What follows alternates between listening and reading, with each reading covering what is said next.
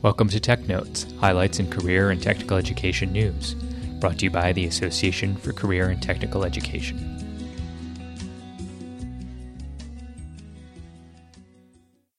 March 27th, 2007.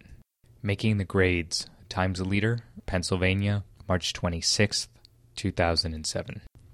Westside Area Vocational Technical School wants to implement a new application form for students entering the school but Wyoming Valley West School Board denounced the new application. They fear that the form may cause students to be refused from the school.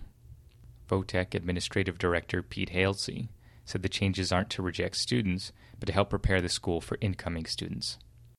Westside is a comprehensive Votech providing academics and career training from grades 9 through 12.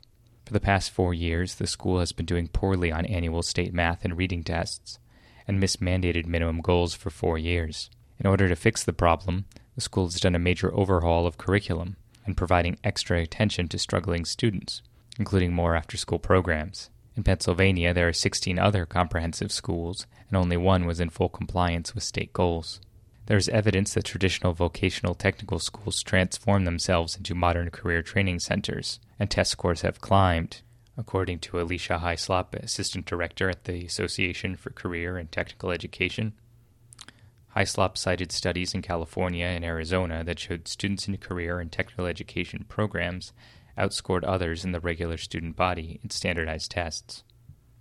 The trends we see in CTE students on the whole doing well academically, Hyslop said.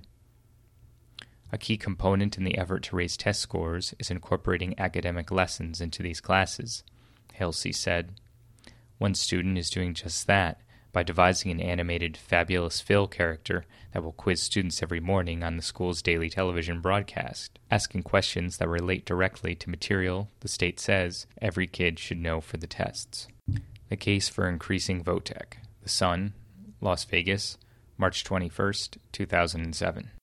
Fourth graders in Nevada scored at or above national averages in reading, language, math, and science on the Iowa Test of Basic Skills but the scores of seventh graders dropped below national averages and fell further in 10th grade. Assembly Minority Leader Garn Mabey, Republican Las Vegas, indicated it's proof that the state's middle and high school students need more help. Given the effectiveness of the state's career and technical education programs, Mabey believes additional money should be directed to these programs and wonders why the 17 superintendents haven't asked for even more money for CTE classes. MDRC, a nonprofit, nonpartisan social research policy organization, elevated the effectiveness of career academies, which offer students rigorous academic classes and training in smaller school settings. These classes range from traditional vocational programs in construction related trades to preparation programs for careers in business and health fields. The study focused on nine career academies in medium and large sized districts nationwide, and they compared them to students' achievements to their peers at regular high schools. The men in career academies earned 18% more money than their peers at the regular high school after four years, but there wasn't a significant change among women. The study concluded this was perhaps because there was a greater likelihood that women would be attending school or taking care of children after graduation. Study also found that the Career Academy students had a lower dropout rate, better attendance, and earned more high school credits than their peers at regular high schools. At Votech High School, the dropout rate is less than 2%, paired with the district average of less than 6%. Students were also more likely to pass the state's high school proficiency exam on the first try, compared with their peers at comprehensive high schools.